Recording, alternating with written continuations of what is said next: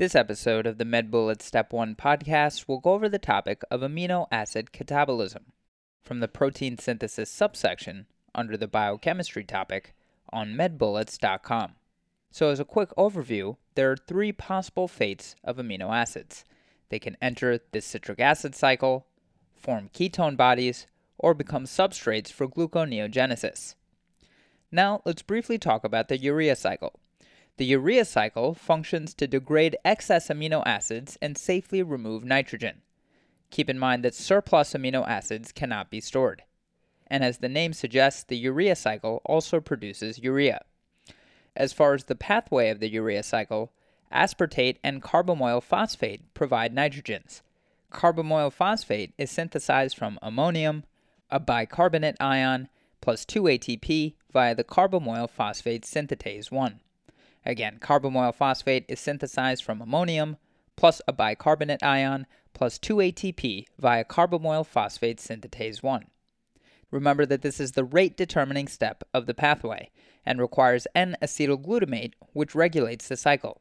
And remember, this is only produced when excess amino acids are present.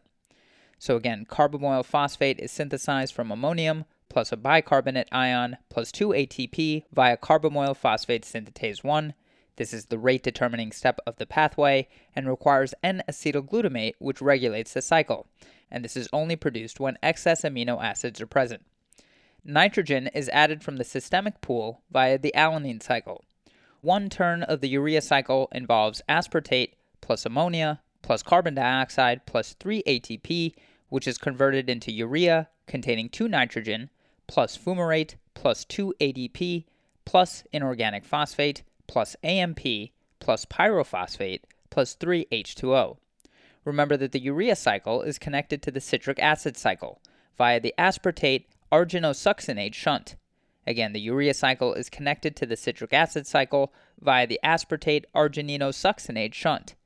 So, under this connection, fumarate of the urea cycle is converted to malate of the citric acid cycle, and oxaloacetate of the citric acid cycle is converted to aspartate of the urea cycle. As far as the location of the urea cycle, cellularly, formation of carbamoyl phosphate occurs in the mitochondrial matrix. Addition of aspartate and removal of fumarate and urea occurs in the cytoplasm.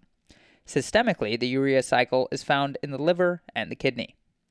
Now let's briefly talk about urea cycle deficiencies.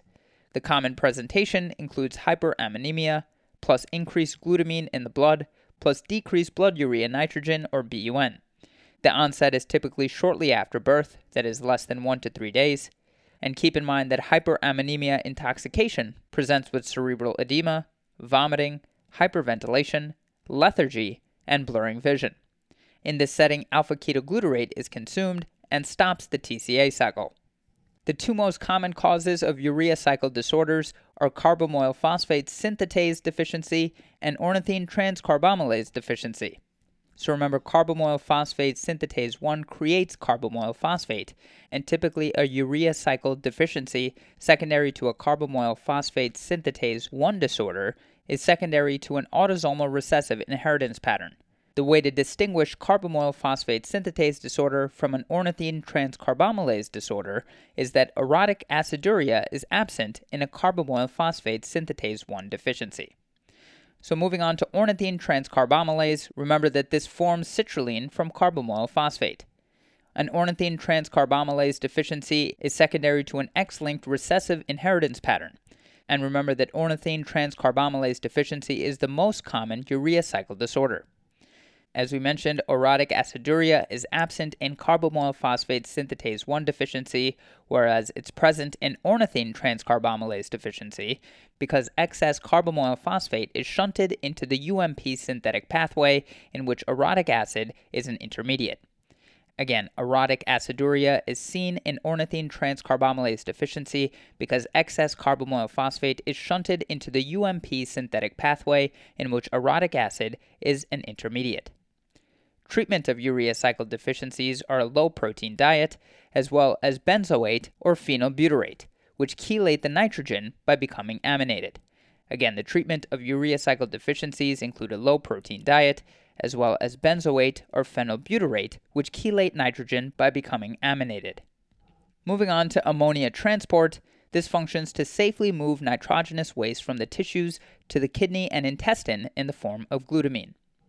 As far as the pathway for ammonia transport, ammonia is loaded via glutamine synthetase, where ammonia plus glutamate is converted to glutamine. This occurs in nearly all tissues. Again, the pathway for ammonia transport is ammonia loaded via glutamine synthetase, which takes ammonia plus glutamate and converts it to glutamine, and this occurs in nearly all tissues.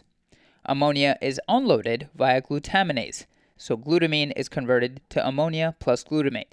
This is specific to the kidneys and intestines and low concentration in the liver, and this is induced by acidosis. So again, ammonia is unloaded via glutaminase, where glutamine is then converted to ammonia plus glutamate, and this is specific to kidneys and the intestine, and also a low concentration in the liver, and this is induced by acidosis. Now let's talk about the glucose alanine cycle. This functions to transport pyruvate from the muscle to the liver for gluconeogenesis. The pathway involves reversible aminotransferase reactions, and that is alanine aminotransferase or ALT and aspartate aminotransferase or AST. So, with respect to alanine aminotransferase or ALT, glutamate plus pyruvate is converted to alpha ketoglutarate plus alanine in the muscle. Alpha ketoglutarate plus alanine is converted to glutamate plus pyruvate in the liver. Remember that these reactions require vitamin B6. With respect to aspartate aminotransferase or AST, this is responsible for glutamate plus oxaloacetate being converted to alpha ketoglutarate plus aspartate, and this occurs in the liver. As far as the relationship between amino acids and alpha keto acids, alanine minus ammonia equals pyruvate, aspartate minus ammonia equals oxaloacetate, and glutamate minus ammonia equals alpha ketoglutarate. Now let's talk about defects in specific amino acid catabolism. Keep in mind that all of these defects are part of the newborn screening program. So, starting with phenylketonuria or PKU, this is the inability to break down phenylalanine. And these patients also have a decrease in tetrahydrobiopterin cofactor. So, again, phenylketonuria or PKU is the inability to break down phenylalanine as they're deficient in phenylalanine hydroxylase, and there's also a decrease in tetrahydrobiopterin cofactor. As far as the presentation of PKU, you will have increased phenylalanine and decreased tyrosine. Again, you will have increased phenylalanine and decreased tyrosine. Therefore, these patients require tyrosine supplementation. These patients will also present with developmental and intellectual delay, microcephaly, as well as a musty slash mousy odor to sweat and urine. So, again, the presentation of PKU involves increased phenylalanine and decreased tyrosine. Therefore, these patients require tyrosine supplementation. They present with developmental and intellectual delay, microcephaly, as well as musty slash mousy odor to sweat and urine. So, PKU patients will have restriction of phenylalanine in the diet, although you cannot completely eliminate it as it's essential for protein synthesis. There is very strict adherence to diet during pregnancy for a mother with PKU, and these patients must avoid aspartame. Again, PKU patients must avoid aspartame. Moving on to maple syrup urine disease, this is the inability to break down branch chain amino acids, specifically valine, leucine, and isoleucine. These patients are deficient in branch chain keto acid dehydrogenase. So, again, maple syrup urine disease is the inability to break down branch chain amino acids, specifically valine, leucine, and isoleucine, and these patients are deficient in branch chain keto acid dehydrogenase. As far as the presentation of maple syrup urine disease, this typically has an infantile onset, Patients are normal for the first week and then there are progressive onset of symptoms. These patients will present with lethargy, weight loss, hyper slash hypotonia, developmental and or intellectual delay, the urine smells of maple syrup, and patients can actually die if dietary intake of valine, leucine, and isoleucine is not restricted. Moving on to alkaptonuria, this is the inability to break down homogentisic acid, which is a breakdown product of tyrosine and phenylalanine. These patients are deficient in homogentisate oxidase. So, again, alkaptonuria is the inability to break down homogentisic acid, which is a breakdown product of tyrosine and phenylalanine. These patients are deficient in homogentisate oxidase. So, as far as the presentation of alkaptonuria, these patients have arthritis, which is secondary to homogentic acid that accumulates over the years in the cartilage. This is known as ochronosis. The onset of this arthritis is prior to the third decade. Alkaptonuria patients will also have urine that darkens upon sitting in the air. They may also have dark coloration of the sclera. So, again, as far as the presentation of alkaptonuria, these patients present with arthritis secondary to homogentic acid that accumulates over the years in the cartilage. This is also known as ochronosis.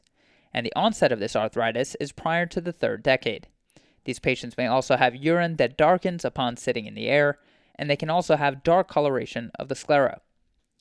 Moving on to Hartnup's disease, this is a deficiency of neutral amino acid transporter. This leads to decreased tryptophan absorption. So the presentation of Hartnup's disease is pellagra. Remember your three Ds dementia, diarrhea, and dermatitis. This is the result of niacin deficiency because niacin is produced from tryptophan. Moving on to homocystinuria, this is the inability to break down homocysteine, which is part of the methionine degradation pathway. Causes include cystathione synthase deficiency, a decreased affinity of cystathionine synthase for pyridoxal phosphate or B6, other causes include homocysteine methyltransferase deficiency, and an important point to remember is that deficiency in folate, B6, or B12 in the diet can produce a less severe form of homocystinuria.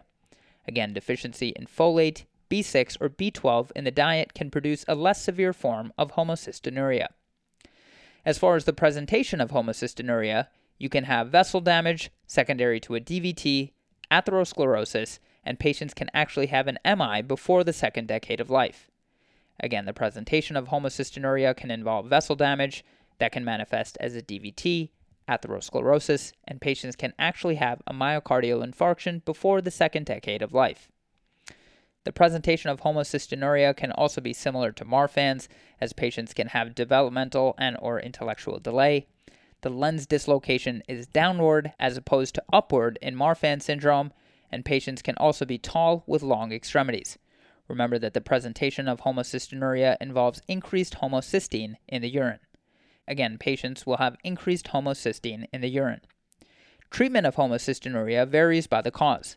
So, for cases that are secondary to a cystathionine synthase deficiency, patients should have decreased intake of methionine, increased intake of cysteine, B12, and folate and the treatment for patients that have a decreased affinity of cystathionine synthase for pyridoxal phosphate, these patients will be treated with increased intake of B6. Finally, let's talk about propionyl CoA carboxylase slash methylmalonyl CoA deficiency. This is the inability to handle valine, methionine, isoleucine, and threonine. This is part of the propionic acid pathway. These patients present with ketoacidosis, propionyl CoA carboxylase deficiency, has increased propionic acid, methyl citrate, and hydroxypropionic acid. Again, propionyl CoA carboxylase deficiency has increased propionic acid, methyl citrate, and hydroxypropionic acid. Methylmalonyl CoA mutase deficiency has increased methylmalonic acid. Again, methylmalonyl CoA mutase deficiency has increased methylmalonic acid. You will treat these patients by restricting valine, methionine, isoleucine, and threonine in the diet. Okay, so now that we've gone over the major points about this topic, let's go over a few questions to apply the information and get a sense of how this topic has been tested on past exams. The first question reads A two day old boy is brought to the emergency department by his parents after he started vomiting numerous times within one hour. His parents say that he was born at home and appeared to be healthy at birth. However, he has become increasingly lethargic over the course of the past 24 hours. They became extremely concerned after he started vomiting copiously, both with and without feeding. Physical exam reveals a distressed appearing infant who is hyperventilating, and laboratory tests demonstrate orotic acid in the urine. Which of the following metabolites is the substrate of the enzyme that is most likely defective in this patient? And the choices are 1. Ammonia, 2. Carbamoyl phosphate, 3. Citrulline, 4. Orotic acid, and 5 uridine monophosphate.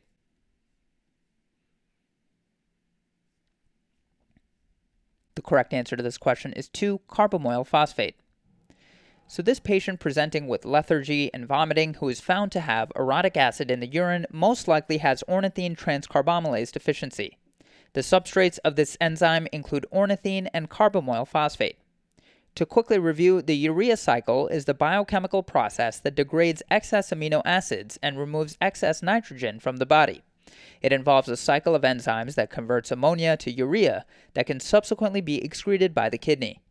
Failure of this pathway leads to the accumulation of ammonia that can result in cerebral edema, lethargy, and death.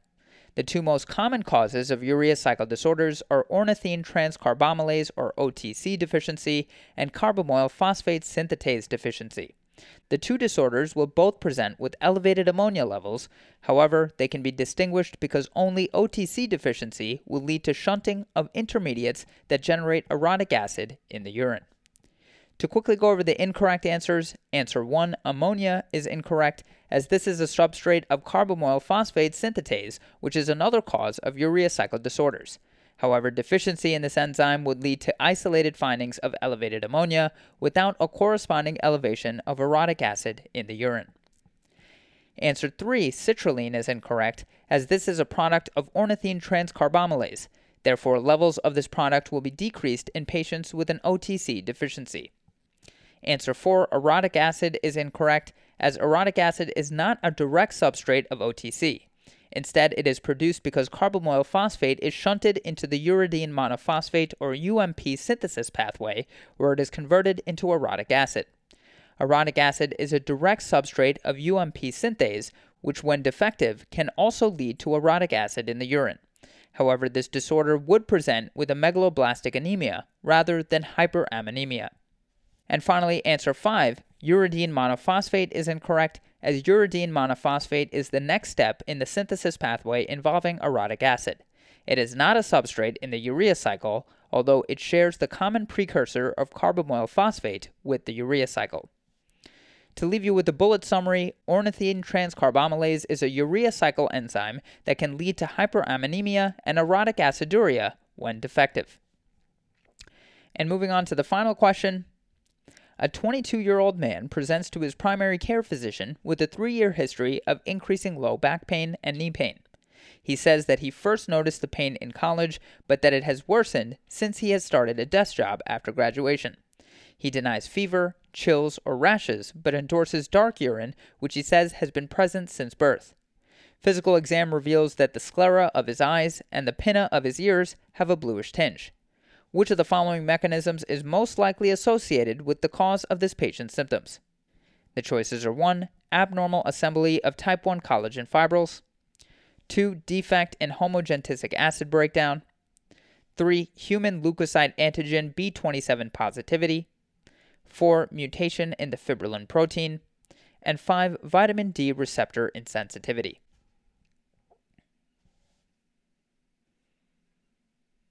The correct answer to this question is 2. Defect in homogentic acid breakdown. So, this patient who presents with early onset arthritis, dark urine, and bluish cartilage most likely has alkaptonuria.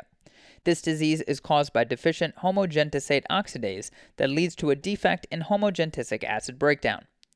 To quickly review, alkaptonuria is an autosomal recessive genetic disorder that is caused by decreased expression of homogentisate oxidase. This enzyme is responsible for further catabolism of homogentic acid, which is a breakdown product of tyrosine and phenylalanine metabolism.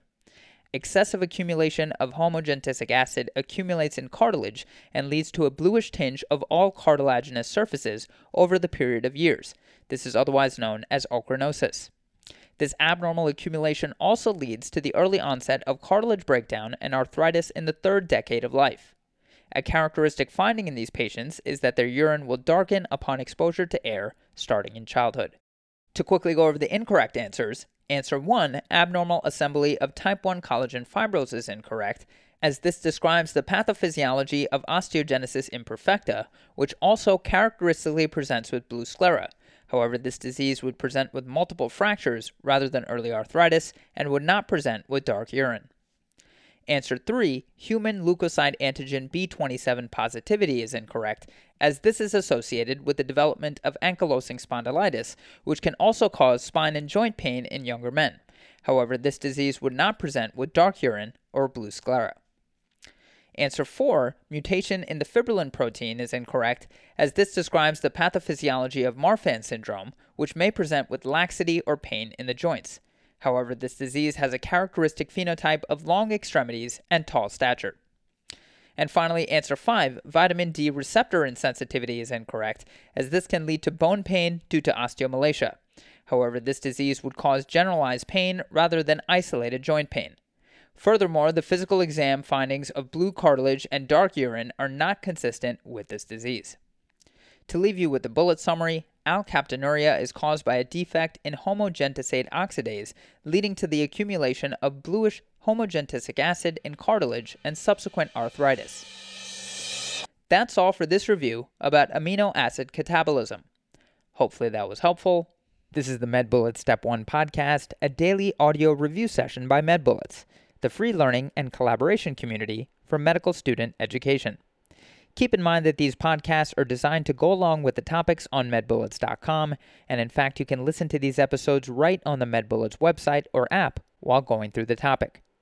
If you're enjoying the podcast so far, please consider leaving us a five star rating and writing us a review on Apple Podcasts.